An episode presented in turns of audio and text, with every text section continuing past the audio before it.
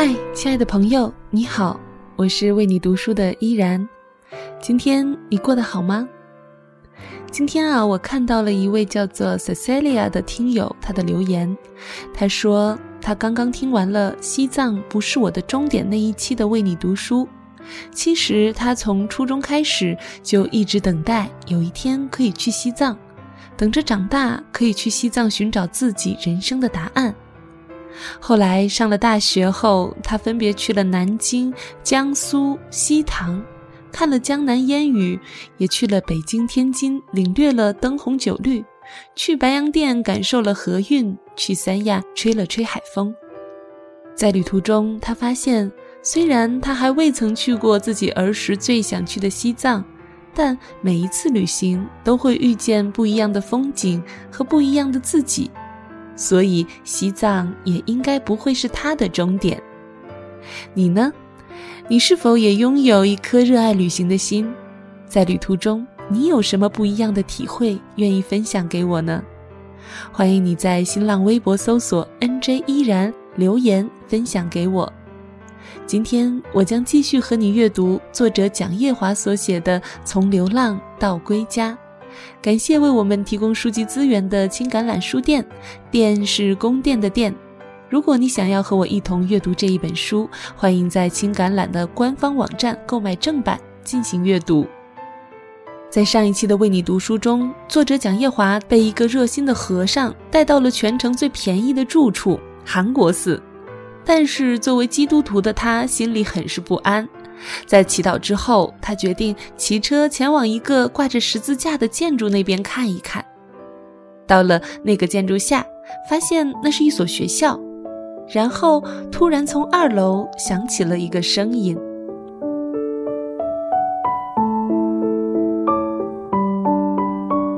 我抬头看到二楼上站着一个人，招呼我上去喝茶。我也不客气，径直走了上去。快到二楼的时候，刚才招呼我的那个人过来迎接我。对方很热情，和我握手，问我叫什么名字。他的手很有力量，也很柔软。他把我带进屋子，他的妻子也热情地欢迎我，并递上印度的奶茶和饼干。于是对话就从这香甜的下午茶和柔和的阳光里开始了。招呼我的人原来是一位牧师，也是这所学校的校长兼英语老师。他的妻子是数学和手工老师。我很奇怪，牧师不是应该在教堂里面工作吗？怎么会出现在这所学校里呢？牧师告诉我，十一年前他拎着两个箱子从印度来到这里宣教，上帝呼召他要留在这里帮助当地的人。没有钱，没有朋友，没有亲人，赤手空拳的他，靠着信仰的力量，开始在蓝皮尼建立学校。刚开始，当地人根本不接纳他，认为他是异教徒，是来改变他们信仰的。他没有办法，每天拼命地在上帝面前祷告。在最困难的时候，他的妻子走进了他的生活。这个出生在印度上流社会、受过良好教育的女人，因为领受了同样的呼召，背井离乡来到这里，跟牧师一起耕耘，一起收获。他们用爱改变了当地人的偏见。他们给这里的孩子提供优质的教育，用基督普世的爱去爱他们。每一个孩子都像是他们自己的骨肉一样。有些孩子付不起学费，他们就出钱资助他们；有些孩子没衣服穿了，师母就找他家乡的教会寄衣服来给孩子们穿。在孩子们身上，他们付出了百倍的耐心和爱心，而支持他们的动力是来自圣经中的教导：怜悯人的人有福了，因为他们必蒙怜悯。十一年过去了，那些曾经反对他们的当地人，如今都愿意把自己的孩子送到这里来，因为他们知道这个牧师不太一样，他并不强行把自己的信仰灌输给孩子们，给他们洗脑，他只教他们怎样去爱，爱父母，爱同学，爱周围所有的人。父母看到了自己孩子的变化，自然就放心了。师母也把当地没有生活技能的妇女组织起来，开设技能班，教他们学习缝纫技术，这样将来他们至少有一门手艺可以养活自己。我问牧师：“为什么上帝会呼召你来尼泊尔呢？印度不也需要你这样的牧师吗？”牧师说：“在上帝的眼里，并没有中国人、印度人、尼泊尔人的区别。上帝爱你，也爱我，他爱的是全人类，所以他并不因为他们是佛教徒就不去爱他们，也并不因为他们是尼泊尔人就不爱他们。”上帝给我们爱，也要我们用这样的爱去爱别人。我又问师母：“在这里生活辛苦吗？”师母看了牧师一眼，有点埋怨的告诉我：“辛苦怎么不辛苦？好多次都没有钱吃饭了。”我迫不及待的问：“信耶稣不应该得到祝福吗？为什么还会有这么多苦难呢？”师母微笑地对我说：“孩子，没有经历过苦难，又怎么会知道祝福的滋味呢？上帝把我们放在这样的环境中，是要试炼我们的信心，让我们能够更加依靠他。虽然这些年过得很辛苦，但上帝从来没有丢弃我们。每当在最艰难的时刻，我们向他祷告，最终都出现了奇迹。”上帝让我们经历到了他信实的同在。牧师带我参观学校，虽然学校还有很多不足的地方，比如有一栋楼没有电，没有钱修操场，没有电脑，但牧师相信上帝都会预备的。我看着牧师的眼睛，看到了那种有生命力的信仰。牧师还主动问我住在哪里，我不敢告诉他我住在寺庙里，只是说住在外面的一个旅社。听完后，牧师马上接口说：“住旅社多贵呀，来我们家住吧，不要钱，我们有客房，晚上让师母给你做点好吃的。”当我听到“免费”这个词后，终于明白，原来真的是上帝在引导我来见他们。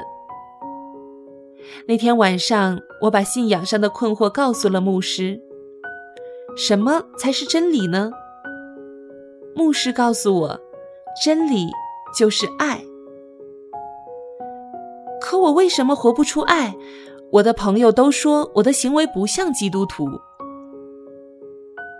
上帝把爱给了我们，要我们去爱所有人，但有时别人感觉不到我们的爱。那是因为我们老旧的生命太沉重了，抑制了基督的爱在我们里面成长。爱不是一朝一夕的，也不要靠自己，因为你很难战胜自己，要依靠上帝。每当那些罪恶的念头出现，抵挡你向善的时候，就应该向上帝祷告，求他来帮助你胜过试探。慢慢的，这些罪恶的念头就会远离你。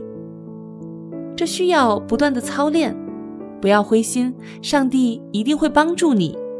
总有一天，你也可以活出基督的爱。那自由又是什么呢？我继续问道。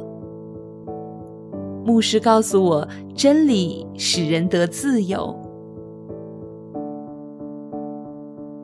那如果真理是爱，是不是可以说爱使人得自由？我又该怎么做呢？面对我的疑问，牧师没有回答。他起身按手在我身上，为我祷告。他说：“主啊，求你带领这个孩子，你指引他，负他一生的责任，让他更加明白你在他身上的旨意。”让他找到那些问题的答案。我感到内心升起一股力量，温暖全身。我知道上帝是爱我的，他并没有离开我，他一直等候着我把目光重新定睛在他的身上。当我的生命和上帝重新连结起来的时候，他就会亲自来带领我。那天晚上，我没有再追问牧师那些问题的答案。而是打开了那本随身携带却没有读过一次的圣经。我翻到的那页只有两个字：新约。我知道，这将是一个新的开始。被黑夜笼罩的大地终于出现了一缕曙光。那个提着灯笼的男孩决定放下手中的灯笼。因为他知道黎明已经到来，他不再需要那个灯笼，他要开始奔跑，向着光的方向。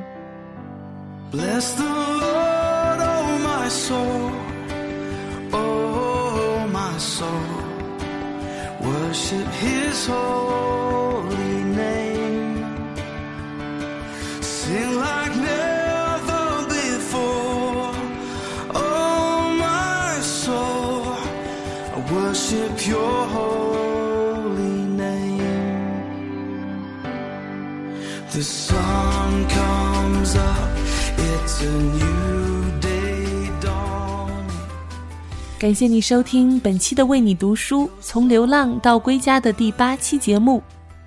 如果你还有印象，上一期的《为你读书》，我为那一期节目起名为“我只是守护自己微弱烛光的平凡人”。而在这一期，我们看到了作者的决定，就是他要奔跑，向着光明的方向。读到这里，我的内心充满了喜悦。不知道你是否也会为作者而感到由衷的开心呢？或者你是否也希望能够看到自己生命的光明所在？欢迎你留言分享给我。当然，作者的旅程还要继续，在下一期的节目中，我将和你分享作者是如何从印度国度尼泊尔到达不可思议的国家印度的。如果你想要提前阅读本书的内容，欢迎购买正版进行阅读。喜欢依然的节目，可以在新浪微博关注 NJ 依然，转发本期节目，有机会在全书更新完毕后获得这一本《从流浪到归家》。依然代表作者蒋叶华，感谢您的收听，我们下期再会。